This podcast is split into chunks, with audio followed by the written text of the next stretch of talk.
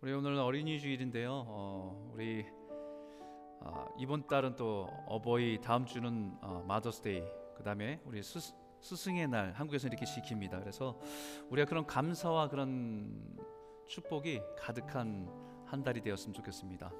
우리 아이들이 세상에서 여러 가지로 듣고 배우는 것이 있지만 주일 예배 때 말씀을 듣고 그 선생님들이 너무너무 소중한 것입니다. 그 아이들의 평생이 잊을 수 없는 그 길을 갈 수 있도록 인도해 주시는 사람들입니다. 여러분들 꼭 그런 마음들을 여러분 기도로 또 함께 감사함으로 함께 나눴으면 좋겠습니다. 우리가 우리 아이들이 함께 예배했으면 좋겠지만 어, 우리가 큰 박수로 우리 아이들을 축복하면서 그런 마음으로 우리 함께 했으면 좋겠습니다. 네. 네, 오늘 우리에게 주신 하나님의 말씀은 어, 로마서, 계속해서 로마서에 있는 말씀입니다. 로마서 오 장 오 절에서 십일 절까지의 말씀입니다.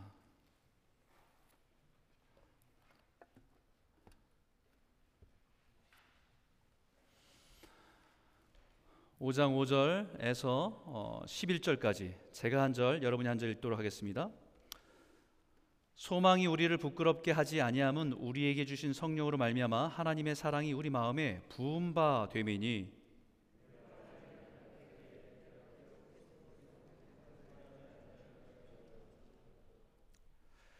의인을 위하여 죽는 자가 쉽지 않고 선인을 위하여 용감히 죽는 자가 혹 있거니와,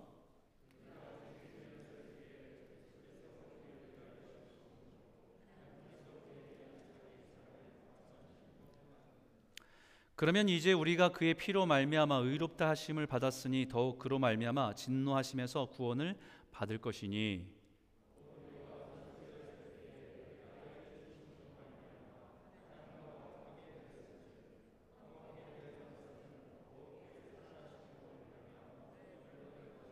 같이 읽겠습니다. 그뿐 아니라 이제 우리로 화목하게 하신 우리 주 예수 그리스도로 말미암아 하나님 안에서 또한 즐거워하느니라. 아멘. 어,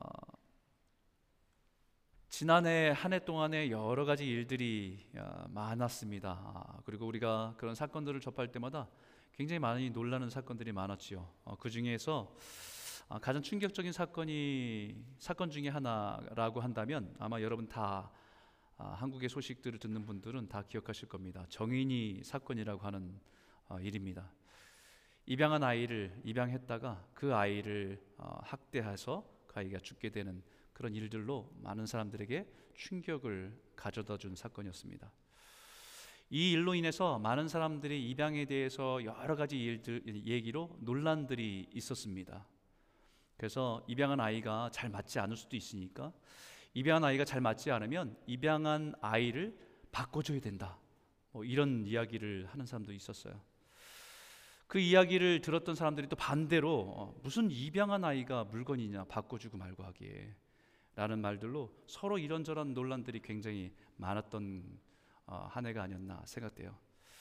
그 사건 때문에 정말로 사랑으로 입양을 해서 잘 키우고 있는 입양 부모들이 세상의 사람들로 색안경을 끼고 그들을 편견하고 그들에 대해서 말하는 것 때문에 많은 상처를 받고 있다라는 얘기도 듣게 되었습니다. 여러분, 입양해서 그 아이를 키우는 부모들이 겪는 고통이 여러 가지가 있겠지만, 그 아이를 키우면서 힘든 것도 있겠지만, 진짜 힘든 거는 뭐냐면 주변 사람들의 말이랍니다. 어른들이 무심코 던지는 말, 아유 근본 없는 아이 결국 나중에 부모 버리고 생부모 찾아갈 건데 이렇게 수고하냐고. 어쩌면 그 말이 그 부모를 조금 이해해주고 공감해주고 그 아픔을 좀 헤아려준다는 말로 했을 텐데, 그 말이 그 부모에게는 너무 큰 상처가 된다는 거예요. 한 가정 이야기가 있습니다. 어릴 때 입양한 아이를 키우고 있었던 가정이었는데, 이 가정에서 하루는 아이를 어린이집에 데려다주고 이제 그 아이가 어린이집에서 다녀왔어요. 근데 그 아이가 어린이집에 다녀와서 어머니에게, 엄마에게 묻더래요. 엄마, 나도 엄마 뱃속에서 나왔어? 이 말을 듣는 순간에 깜짝 놀랐습니다. 엄마는 순간에 아, 얘가 그 어린이집에서 아이 출산에 대한 것을 배웠구나. 그리고 이때 침착하게 지혜롭게 잘 대답을 해줘야 되겠다라고 생각하고 머릿속에서 여러 가지 생각이 오가는데 침착하게 그 엄마가 그 아이에게 대답을 해줬어요. 엄마 뱃속에서 나오지 않았지만 엄마는 너를 너무 많이 사랑한단다. 근데 갑자기 그 아이가 울면서 나도 엄마 뱃속에서 나왔잖아 라고 하면서 울음을 그치지 않더란 얘기를 합니다. 아마 어린아이에 입양돼서 그 가정에 자녀로 살아가고 있지만 그 어린아이 마음에는 자기가 입양된 아이라고 하는 생각이 떠나지 않는 거예요. 크게 자리 잡고 있는 겁니다. 입양한 부모가 사랑으로 돌봄에도 불구하고 그 아이에게 커다란 불안과 두려움으로 그 마음에 크게 자리 잡고 있는 것입니다. 자기를 입양한 부모의 사랑을 알고 느끼면서도 자기가 입양되었다는 것이 안정감보다는 두려움과 의심이 되어서 그 부모가 부어준 온전한 사랑을 다 누리지 못하고 살아가고 있는 거죠. 또 다른 가정의 이야기가 있습니다. 입양한 아이들이 어릴 때보다는 사춘기 때 더 많은 어려움들을 겪게 된다고 얘기를 해요. 일반적인 사춘기 아이들을 자기 아이들을 케어하는 것도 힘든데 입양된 사춘 아이가 겪는 어려움들이 얼마나 크겠습니까? 사춘기는 더 예민해질 수 있지요. 어떤 잘못이 일어날 때마다 자신이 친자식이 아니기 때문에 그런 것이라고 자꾸 오해하는 일들이 생깁니다. 주변 친구들이 그 아이가 어릴 때 입양했다는 사실들을 아, 알고는 나중에는 짓궂게 야, 니네 엄마는 가짜 엄마잖아 라고 하는 말로 또 상처를 받기도 해요.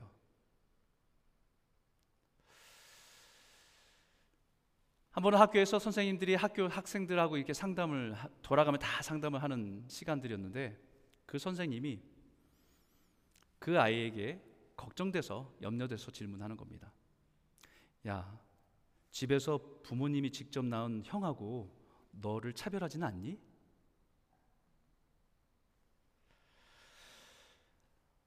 끊임없이 자기가 입양됐던 사실들이 상기하게 만들고 그것을 더 방황하게 만들었다는 이야기를 듣게 됩니다. 저는 이런 이야기를 들으면서 우리가 믿음으로 의롭다함을 받아 하나님의 자녀가 되었다고 하는 살아가, 자녀가 되어서 살아가는 과정에도 동일한 일들이 일어날 수 있다는 생각해요. 사실 우리는 우리의 행위로서 어떤 성취에서 우리가 의롭다함을 받은 게 아니라 믿음으로 의롭다함을 받았기 때문에 믿음으로 의롭다함을 받아 하나님의 자녀가 되는 복을 누리고 있는 것이기 때문에 그 은혜가 너무 크고 감사하지만 때로는 우리의 현실 때문에 우리 믿음이 흔들릴 때가 참 많다는 거예요. 여러분, 그때를 놓치지 않고 우리를 흔드는 존재가 바로 사탄입니다. 야, 너 같은 것을 위해서 그 고귀한 하나님의 하나님 십자가에서 죽으셨다고. 야, 네가 이 정도인 줄 알았으면 너를 위해서 십자가에 죽은 것을 나 같으면 후회하겠다. 예수 믿은 지가 그렇게 오래되는데 아직도 그 정도밖에 안 되는 걸 알면 주님이 굉장히 실망하실 것 같은데. 이런 속삭임이 우리의 마음과 우리 믿음을 흔들 때가 있어요. 우리는 분명히 믿음으로 의롭다함을 받아 하나님의 자녀가 되었고 이제 하나님을 두려워하지 않고 우리 예수 그리스도 안에서 하나님과의 화평을 누릴 수 있음을 알고 우리가 하나님의 은혜 가운데 들어갈 수 있으며 우리가 살아간다는 수많은 일 속에서 은혜를 누리며 살 수 있다는 것을 압니다. 믿습니다. 그리고 심지어는 환란이 올 때마다 환란은 인내를, 인내는 연단을, 연단은 소망을 이루는 줄 압니다 라고 하는 약속을 믿고 고백하면서 우리 믿음으로 선포하죠. 그래, 이것은 나를 훈련하기 위한, 나를 연단하기 위한 하나님의 계획일 뿐이야. 나는 그 계획 안에 있는 거야. 예수님의 성품을 닮아가기 위해서 나에게 허락되신 하나님 고난 속에서 내가 걸어가고 있는 거고, 이것을 이길 수 있어, 이것을 담대히 지나가야 돼 라고 마음으로 다짐하고 믿지만, 우리 현실에서는 실패할 때가 더 많고 오히려 좌절할 때 우리의 믿음이 흔들리고 소망이 희미해지는 것을 경험하며, 하나님 정말 나를 사랑하나? 라는 사랑을 의심할 때가 있습니다.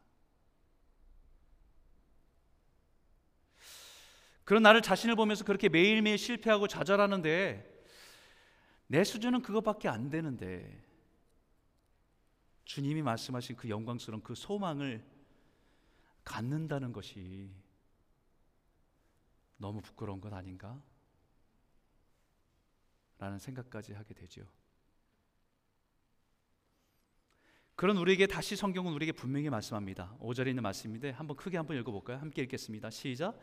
소망이 우리를 부끄럽게 하지 아니함은 우리에게 주신 성령으로 말미암아 하나님의 사랑이 우리 마음에 부은 바 됨이니. 비록 우리의 현실이 연약하고 미약해서 그런 소망과는 너무 멀게 느껴져서 우리가 부끄러워 부끄럽게 느껴질지라도, 분명히 말하는 것은 부끄러워하지 말라는 것입니다. 우리의 믿음과 소망의 근거가 우리 자신에게 있지 않고 하나님의 사랑에 근거하기 때문입니다. 우리의 신앙을 우리 자신에게 두면 얼마나 불안하겠습니까? 우리의 신앙을 우리의, 우리가 살아왔던 삶의 근거를 둔다고 한다면 얼마나 불안하겠어요? 아침엔 조금 기분 좋았다가 저녁 때 실패한 모습에 또 낙심하고 절망하고 얼마나 불안하겠습니까? 우리의 신앙은 나 자신이 아니라 우리에게 부어주신 주님의 사랑에 근거한다는 것을 잊지 말라는 것입니다. 왜냐하면 우리를, 우리를 향한 하나님의 사랑은 그런 우리들의 모습에 의해서 좌우되지 않기 때문입니다. 하나님은 이미 우리를 향해서 그 풍성한 사랑을 부어주셨습니다. 우리의 모습을 보면서 아, 이번 주에는 그래도 믿음으로 잘 살았네? 그럼 사랑을 너한테 사랑 베풀어 줄게, 사랑해 줄게 라고 하는 것이 아니죠. 이번 주는 좀 영 아닌데? 그럼 사랑을 받을 생각조차 하지 마. 우리는 우리 자녀들에게 이렇게 말할 수 있지만 우리, 우리가 의지하는 주님은 우리에게 그렇게 대하지 않습니다. 이미 하나님의 사랑은 부은 바 됨이라 라고 말씀합니다. 부은 바 됨이라고 말씀합니다. 생각해 보라는 거예요. 주님이 사랑이 우리에게 조금 좀 호의를 보여서 때로는 생각지도 못한 선물을 받아서 아, 저분이 나를 좀 사랑하나 보다 라고 그 정도로 느끼는 사랑이 아니잖아요. 여기 분명히 부은 바 되었다고 얘기합니다. pour out입니다. 쏟아 부었다는 것입니다. 수도꼭지를 좀 틀어서 졸졸졸 흐르는 것이 아니라 폭포수와 같은 하나님의 사랑을 우리에게 부어주셨다는 것입니다.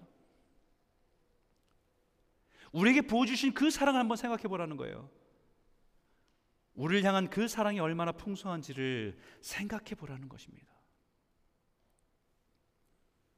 우리의 신앙은 바로 그 사랑에 근거해서 살아가는 겁니다.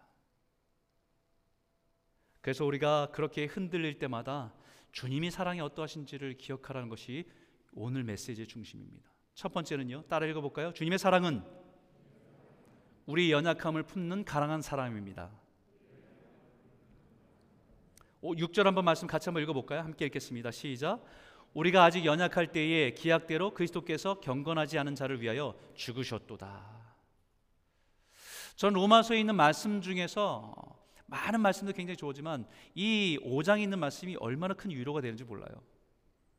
신앙인으로 살아가면서, 목회자로 살아가면서 내 모, 제 모습에 실망할 때마다 이 말씀이 저에게는 너무 큰 힘이 되고 위로가 됩니다. 우리 우리 자신이 연약하고 무기력하고 느낄 때 우리는 무너집니다. 우리가 연약하고 부족한 모습이 보이지 않도록 우리는 참 많은 노력들을 해요. 그래서 내가 잘하는 것을 자랑하고 드러내므로 우리 우리 자신들을 얼마나 잘 포장하는지를 모릅니다. 그러나 어느 순간에 그 한계를 느끼고 우리 자신의 무능력함을 느낄 때 사람은 한없이 무너지게 돼 있어요. 우리의 신앙도 마찬가지죠. 우린 늘 우리의 신앙이 강하기를 원합니다. 강한 신앙을 갖고 살기를 원해요. 어떤 시련에도 흔들림 없이, 어떤 문제 앞에서도 두려움 없이 담대하게 믿음으로 헤쳐나갈 수 있는 강한 믿음을 갖기를 원합니다. 아무리 커다란 인생의 문제가 앞에 와도 마치 골리앗 앞에서 만군의 여호와의 이름으로 뛰어나간 다윗처럼 살아가기를 원합니다. 삼손과 같이 강한 능력으로 자신을 둘러싼 그 블레셋의 군대를 강한 능력으로 다 제압하고 이겨내며 살아가기를 원합니다. 그런데 사실은 그런 모습보다는 포도주 틀에서 숨어서 곡식을 탈곡하고 있는 소심하고 초라한 기드온 같을 때가 많습니다. 믿음으로 담대하게 일어나서 모든 문제를 믿음으로 기도로 이겨내면 매일매일 승리하기보다는 현실의 문제에서 넘어져서 세상과 적당히 타협하고 살아가는 연약하고 초라한 모습으로 살아갈 때가 더 많습니다. 그때마다 사탄은 우리들의 연약함을 드러내서 강조해서 우리가 얼마나 자격 없는 존재인지를 자극합니다. 우리가 얼마나 가치 없는 존재인지를 깨닫게 해서 우리의 신앙을 무너지게 해요. 믿음으로 살아간 삶을 포기하게 만듭니다. 그때 꼭 기억하셔야 돼요. 우리에게 부어진 그리스도의 사랑은 우리가 아직 연약할 때에 부어준 사랑이었다는 거예요.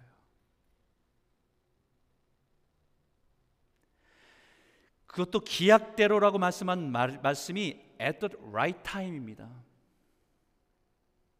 하나님의 사랑을 부어줄 때를 기다렸는데 우리가 조금 나아졌어요. 그때가 right time이라고 부어준 것이 아니라 가장 연약할 때, 소망 없을 때, 우리가 정말로 죄에 대해서 무기력할 때, 그때가 하나님의 사랑을 부어줄 right time이었다는 것입니다.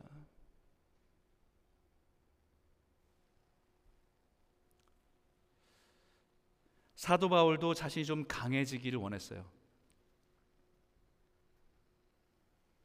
복음을 전한 사도가 모든 사람들 앞에서 담대하고 강하고 자신 있게 복음을 전하는 모습으로 살기를 원했습니다. 그런데 그 늘 그 인생의 발목을 잡는 것은 건강의 문제였어요. 어떤 성경학자는 심한 안질이었다라고 얘기하는 분도 있고, 어떤 성경학자는 이 사람이 막 어떤 때에 막 침, 침을 막 흘리면서 땅에서 굴러야 되는 그런 고통 속에 있는 간질이었다고 얘기하기도 하고, 확실하지 않지만 확실한 것은 그의 육체의 연약함이 너무 힘든 고통이었다는 것입니다. 그래서 주님께 간절히 기도했습니다. 자신의 육체를 괴롭히는 이 육체의 가시를 고쳐달라고 기도했습니다.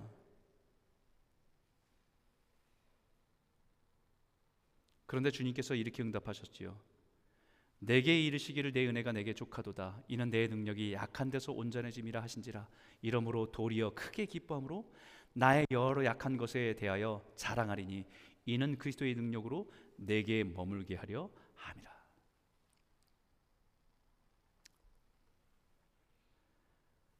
주님의 응답으로 사도 바울은 무엇을 깨달았냐면 자신의 연약함이 부끄러운 게 아니구나라는 것을 깨달았어요.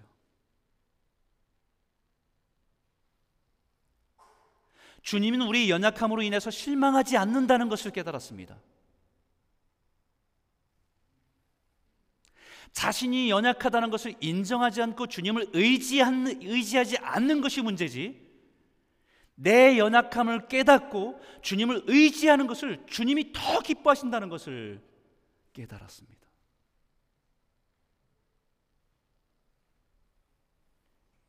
그리고 우리의 연약함이 주님의 능력을 담는 그릇임을 깨달은 거예요.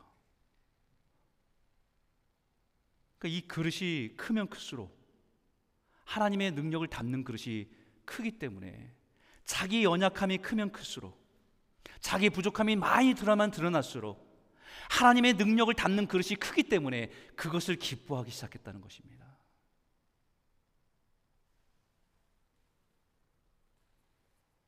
그래서 이제는 자기 연약함을 감추는 것이 아니라 자랑하기로 했다는 거예요. 자기의 부족함을 고백하기로 했다는 것입니다.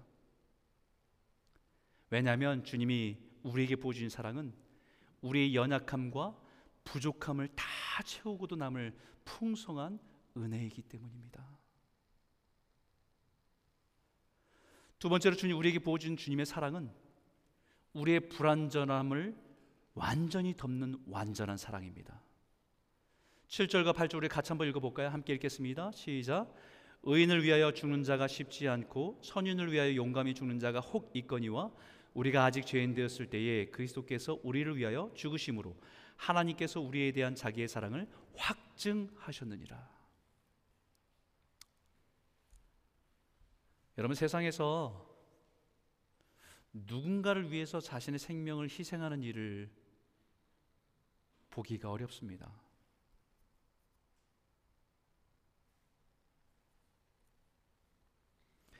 절대 권력의 왕이라 할지라도 왕을 대신해서 기꺼이 죽음을 선택하는 일은 거의 없습니다. 왕이 힘이 있고 권력이 있을 때는 착각합니다.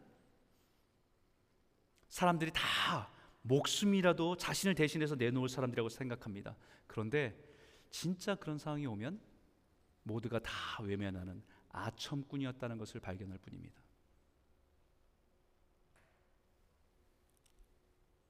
이것은 왕과 신하의 관계뿐만 아니라 부모와, 부모와 자식의 관계에도 마찬가지입니다. 심지어는 여생을, 여생이 얼마 남지 않은 부모조차도 아들을 위해서 자신의 목숨을 내놓는 일은 결코 쉬운 일은 아닙니다. 오늘날 아무리 눈을 씻고 쳐다봐도 부모가 자녀를, 자녀가 부모를, 보험금 때문에 부모를 팔아먹는 일들이 있는지, 이 세상에서 이런 일들을 찾아보기가 너무 어려워요. 그럼에도 불구하고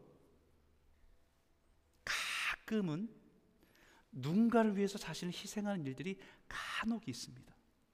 간혹 왕을 위해서 대신 죽음을 선택한 신하들이 간혹 있습니다.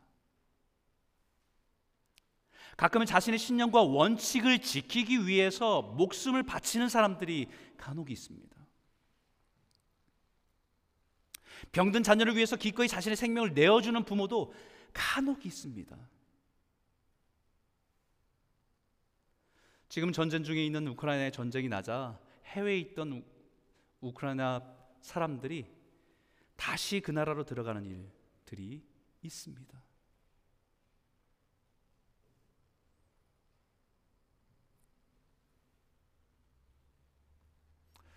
얼마 전에 제가 예전에 청년으로 양육하고 훈련했던 청년을 만났어요. 이제는 애를 가진 아빠가 됐죠. 근데 갑자기 저한테 그런 질문을 하더라고요. 만약에 한국에 전쟁이 나면 목사님 들어가실 거예요? 그러더라고요. 한 번도 생각 안 해봤어요. 뭐, 글쎄. 그래서 제가 뭐라고 대답한 줄 아세요? 우리 아내한테 물어보고. 그리고 어저께 저희 아내한테 물어봤습니다. 만약에 한국에 전쟁이 나면 우리는 캐네디언이 됐지만 그래도 조국에 대한 마음이 있으니까 나는 어떻게 하면 좋을까? 라고 했더니 저희 아내가 뭐라고 대답한 줄 아세요? 가!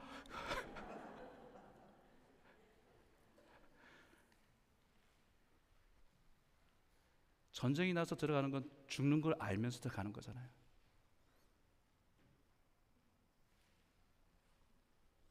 그런데 여기에 있는 한 가지 고귀한 죽음들은 한 가지 공통점이 있습니다.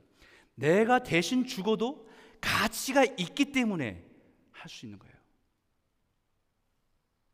내가 대신 죽는, 거 대, 죽는 대신에 그 사람의 생명을 살릴 수 있는, 귀한 생명을 살릴 수 있다는 그 가치를 귀하게 여겼기 때문에 자기 생명을 희생할 수 있습니다. 간혹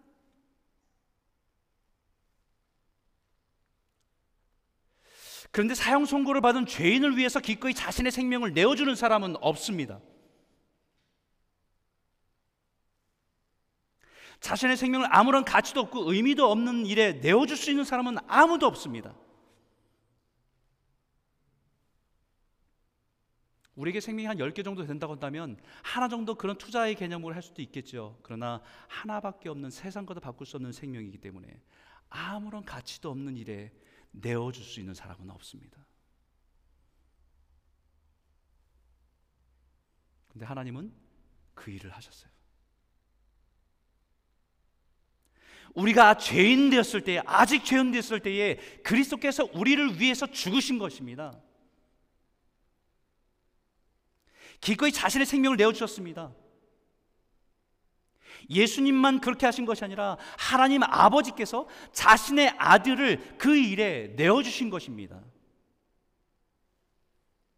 어떤 부모가 자신의 자녀를 위해서 자신의 생명을 내어주는 일은 간혹 있다고 할 수 있겠지만, 자기 자녀를 너무 사랑하니까, 세상 어느 것도 어느 것과 비교할 수 없는 귀한 자녀이니까 자신의 생명보다 귀한 자녀를 범죄자를 위해서 기꺼이 내어주는 일은 없습니다.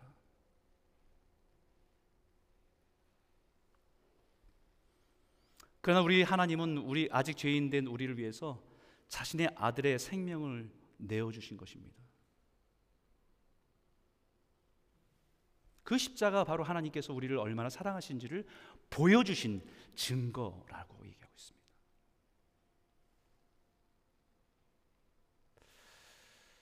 여러분, 하나님은 우리가 죄를 짓지 않고 정말 착하고 의롭다 할 때 우리를 위해서 죽어주신 것이 아니지 않느냐.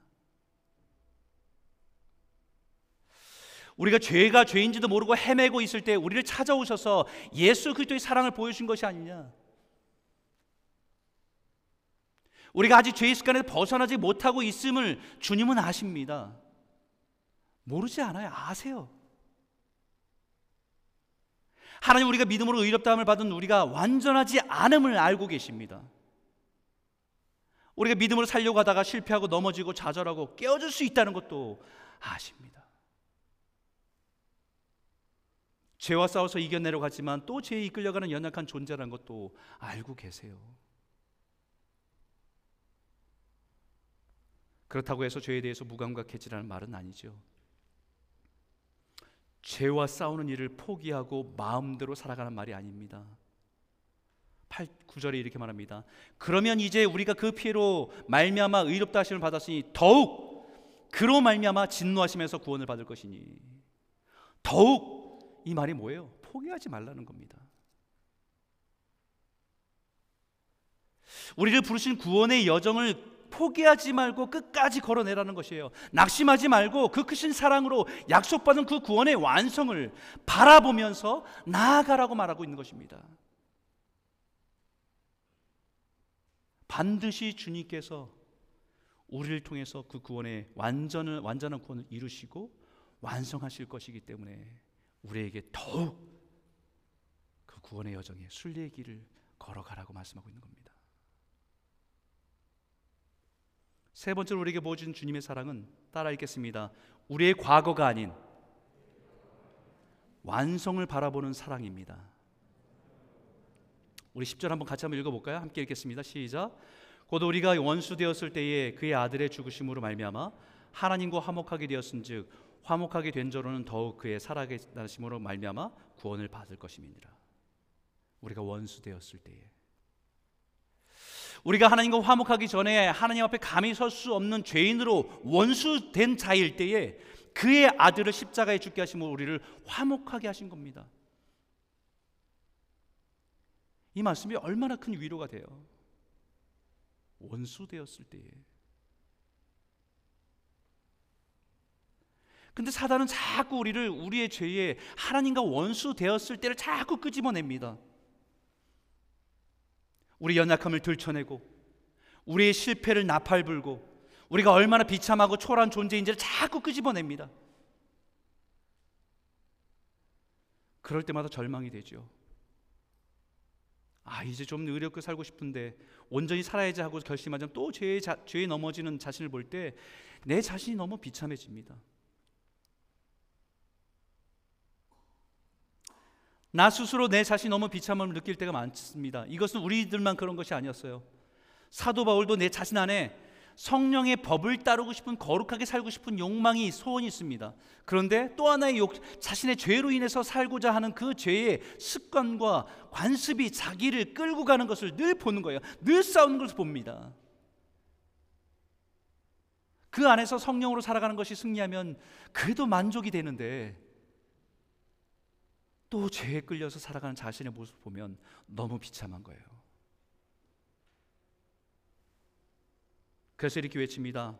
오호라, 나는 곤고한 사람이로다. 이 사망의 몸에서 누가 나를 건져내랴.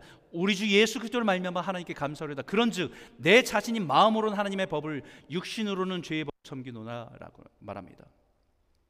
오호라, 나는 곤고한 사람이로다. 왜요? 내 자신이 마음으로는 하나님의 법을 따르고 싶은데 육신으로는 또 죄의 법에 이끌려 살아가는 모습을 보기 때문에 너무 비참하다는 겁니다. 자신이 결심하고 자신의 의지조차도 죄를 이기지 못하는 나약함과 무기력함과 무능력함을 보는 것이 너무 비참하다는 것입니다.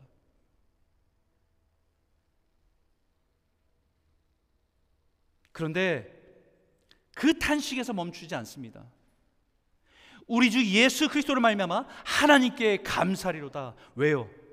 우리를 위해서 자신의 생명을 내어주신 주님은 우리의 과거와 지금 현재 연약함의 모습을 보지 않으시기로 한 분이기 때문입니다.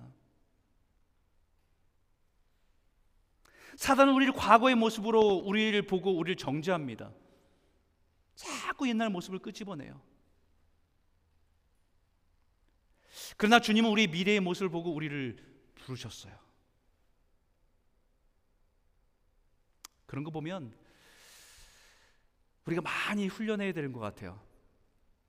우리가 누군가에게 다툼을 하다 보면 우리는 자꾸 과거의 일을 끄집어내잖아요. 그럼 누구 닮은 거예요? 사단을 닮은 거예요? 주님을 닮은 거예요? 한 달 전에, 일 년 전에, 결혼할 때 자꾸 끄집어내잖아요.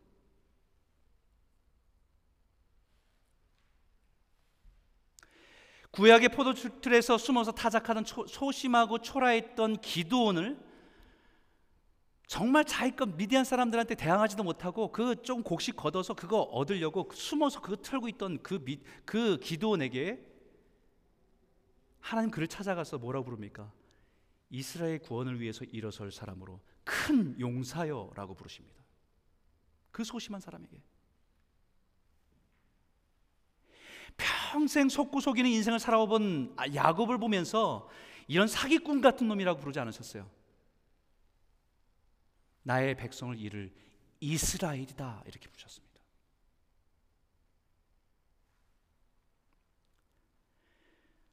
약속의 땅으로 왔지만 기근을 맞았을 때 자기는 살겠다고 자기 아내를 바로에게 누이라고 보내준 그 아브라함을 이런 파렴치한 놈이라고 부르지 않으셨어요? 믿음의 조상, 민족의 아버지라고 불러주셨어요. 과거의 모습이 아니라, 지금의 불완전한 모습이 아니라, 하나님께서는 그의 인생을 완성시킬 그 모습을 바라보시면서 우리를 불러주셨다는 것입니다. 사단은 우리의 죄로 인해서 매어있던 우리의 과거의 모습을 들춰내지만, 그러나 주님은 우리를 하나님의 나라의 상속자로 성장할 것을 기대하면서 바라봐 주십니다. 그래서 우리는 서로를 그렇게 바라봐야 돼요. 남편이 아내를, 아내가 남편을, 부모는 자녀를, 자녀는 부모를, 성도는 성도를.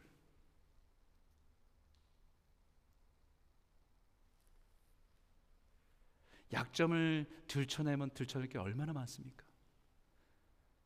그러나 주님이 우리를 그렇게 봤던 것처럼 지금 불안하고 나약하지만 하나님이 그의 인생에서 그 구원의 영광을 완성시킬 모습을 보면서 축복하고 불러주고 기도해주고.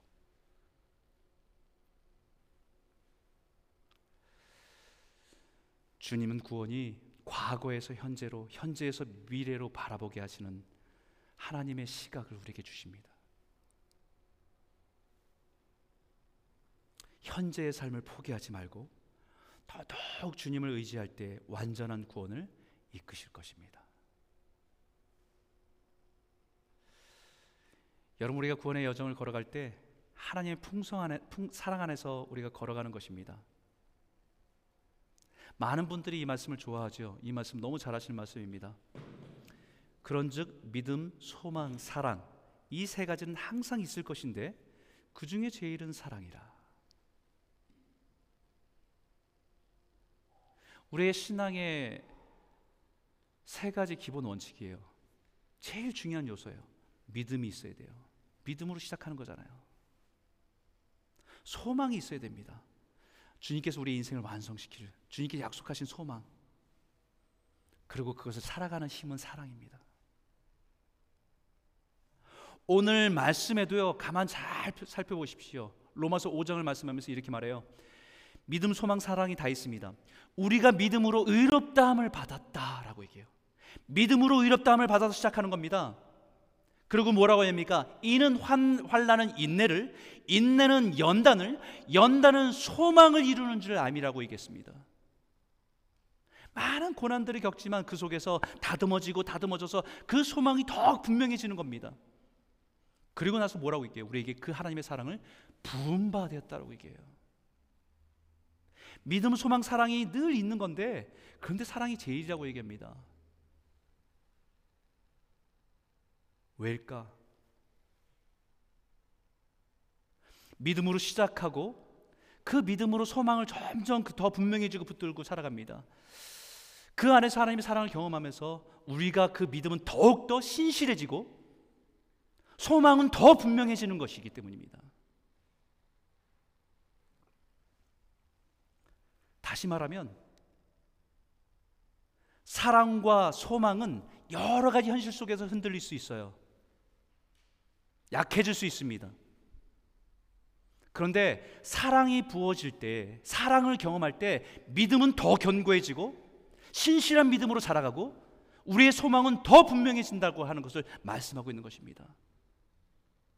다시 말하면 믿음과 사랑은, 믿음과 소망은 사랑이 양분이 되어서 든든해지고 자라가는 것이라고 말하고 있기 때문에 사랑이 제일이다.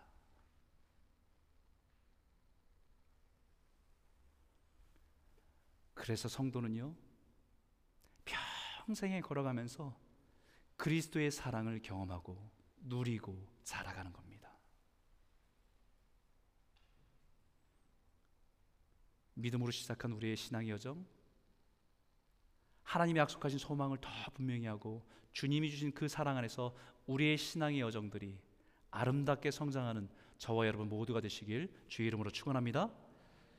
마지막 절 한번 같이 한번 읽죠. 함께 읽겠습니다. 시작.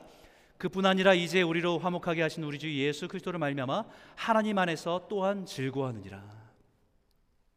그 사랑 안에서 걸어가는 거기 때문에 우리의 신앙의 여정이 부족하지만, 연약하지만, 또 넘어질 수 있지만, 그러나 우리의 신앙의 여정은 주님이 주신 사랑 안에서 기쁘고 즐겁게 걸어가게 된다는 것이에요. 때론 눈물을 흘릴 수밖에 없는 상황에 있고 아픔을 지나갈 수밖에 없는 상황이지만 우리 내면의 기쁨이 주님의 사랑 안에서 누려지고 그 은혜를 가지고 살아가는 저와 여러분 모두가 되시길 주 이름으로 축원합니다. 기도하겠습니다.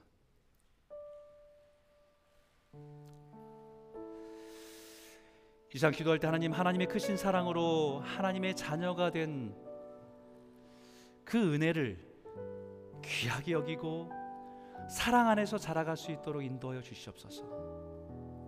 마치 우리가 입양된 자녀들처럼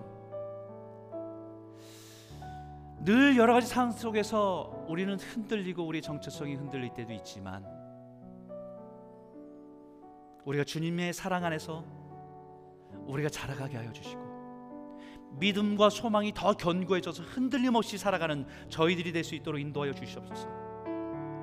우리 연약하고 부족한 현실로 인해서 낙심과 절망에서 주님의 완전한 사랑을 의지하고 나아가는 자리까지 나아갈 수 있도록 인도하여 주시기 원합니다. 믿음으로 의롭다함 받은 우리가 인생의 환란에서 인내를, 인내를 통해서 주의 성품을, 그리고 구원의 완성을 바라보는 소망을 분명히 하며 살아갈 수 있도록 우리 인도하여 주시옵소서. 매일매일 우리 삶 가운데 부어주신 그 사랑을 의지해서 우리가 사랑 안에서 성숙해가고 자라가는 순례자의 여정을 마칠 때까지 걸어가는 성도의 삶이 되기 원합니다. 우리를 인도하여 주시옵소서. 우리 한번 같이 한번 기도하기 원합니다.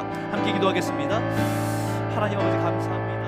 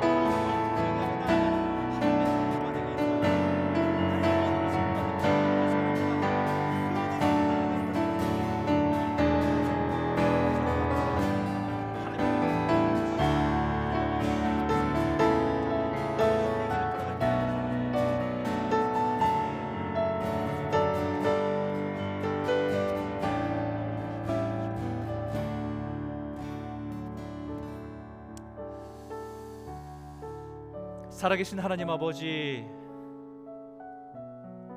아무 가치 없고 소망 없는 우리를 찾아오셔서 예수 그리스도의 사랑을 깨닫게 하여 주시고 하나님의 자녀로 삼아주신 은혜, 우리의 감사함과 기쁨을 잃어버리지 않도록 인도하여 주시옵소서.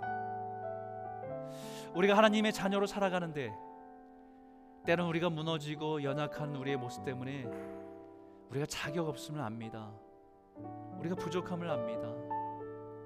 하지만 하나님, 우리가 주님께 말씀하신 것처럼 우리가 죄인 되었을 때, 우리가 연약할 때, 우리가 원수 되었을 때에 그 하나님의 사랑을 우리에게 부어준 바 되었던 것처럼 여전히 우리를 향한 하나님의 사랑이 그치지 않고 그 사랑으로 인해서 살아가는, 그 사랑으로 인해서 일어나는 저희들 될 수 있도록 인도하여 주시옵소서. 수많은 고난과 어려움들이 올 때마다 하나님, 우리가 요동치지 않게 하여 주시고 그 환란이 인내를, 인내가 연단을, 연단을 통해서 더 분명한 소망을 갖게 하여 주셔서 믿음으로 살아내는 성도가 되게 하여 주시고 그 고난 속에서 합력하여 선을 이루신 하나님의 사랑을 깨닫게 하셔서 그 크고 놀라운 하나님의 사랑을 누리게 하시는 하나님의 은혜 가운데 성숙해지는 성도들이 될 수 있도록 인도하여 주시옵소서. 하나님, 우리가 하나님의 부르심을 받아 이 땅에 살아갑니다. 한 공동체로 이뤄서 살아갑니다. 서로를 바라보면서 연약함을 보일 때마다 그 연약함을 들춰내고 비난한 자가 아니라 주님이 바라보게 하신 그 눈으로 바라보고 그들에게 그 연약함을 완성시킬 주님의 구원의 완성을 바라보며 축복하며 함께 세워져가는 교회와 가정이 될 수 있도록 인도하여 주시옵소서. 하나님, 또 오늘도 믿음으로 살아갑니다. 우리와 동행하시는 그 사랑으로 해서 날마다 기쁨과 즐거움을 가지고 살아가는 행복한 순례자의 삶이 될 수 있도록 인도하여 주시옵소서. 예수님 이름으로 감사하며 기도드렸습니다. 아멘.